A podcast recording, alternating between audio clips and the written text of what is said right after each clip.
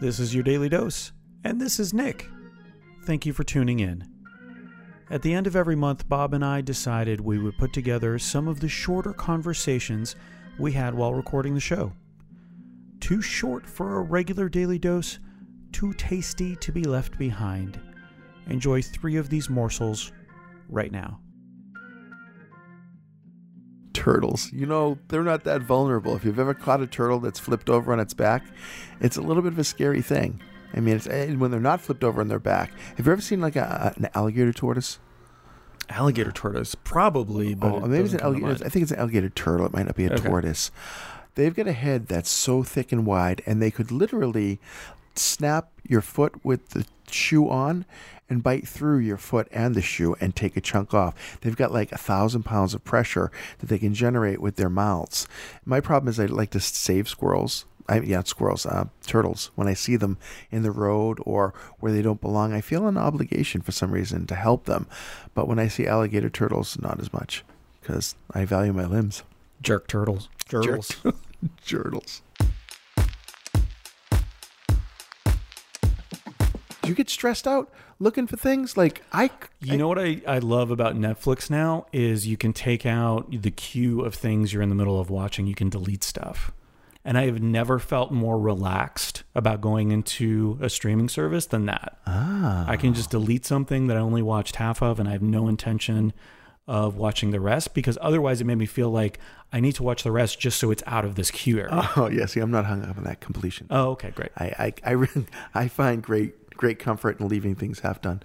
Uh, ask my wife; she knows that that's the truth about me. I I consider it to be a strength rather than a weakness because it doesn't stress me out. But I realize that a lot of the rest of the world gets a little more stressed out when something's half done. Those are good memories, though. I didn't get enough of those last year. You know, just the family kind of stuff. Yeah, it's hard to do that over via Zoom and such. Yeah, I mean, I saw people. I loved people. I still engaged people, and I'm not a Zoom hater. Like a lot of people have really turned into as if I have to do another Zoom meeting. It's like, well, guess what? People, get up off your butt, turn your computer around to a different view, do something different with your Zoom. It's the same as going into a room. People, people used to bitch and moan about meetings in general, right? What a Yeah. waste of time they are. Yeah. And now they're sitting in their houses doing the same thing about their Yep. Zooms. It's like you can you can make your meetings whatever you want. You just got to make them something. Just cook something. Hey, that would help. Just Uber Eats. Not that I'm supporting that company, but uh, just because they charge so much of the restaurants, They just do. have some food delivered to everybody you're doing a Zoom with. okay, that's something fun. Okay, we've we've done something where we've mailed out party packets to people Oh, that we're yeah. doing a Zoom experience with, and there's like confetti in there and noisemakers and a little bottle of champagne and you know things like that. Um, but it it is that's a cool idea just to just to have food show up at the locations of all the people that you're having a Zoom with and say, oh, by the way, I brought you dinner. I'm gonna do that That's cool. every Zoom I'm on. If anybody wants to book me on one, I'll send you some food. That's it. Not sure how that That's works. a thing. That's a thing. oh, I love me some DoorDash. Hello, dear listeners. It's Bob. I love the range of topics that show up during our Friday shorts, from jerk turtles to Netflix queues to food zooming. It's a true cross section of Daily Dose topics aimed at the short attention span audience. Yes, my friends, that's you. Who else tunes in for a five minute daily podcast? All hail the short attention span. It demands to be entertained, and we hope you were. Thanks for listening. Mrs. Griffith, this only black teacher in my elementary school, was very kind of woodsy and down home. And whenever a kid would fart and start to laugh, she would say, Now, Robert, you stop that. That's just natural function.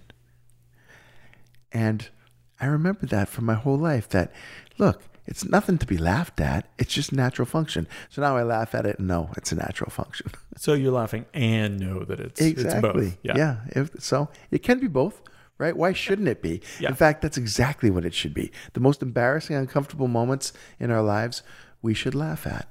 My daughter Devon mastered that when she was a kid. She went for Odyssey of the Mind, and was in this big, intense competition among kids, uh, creative problem solving.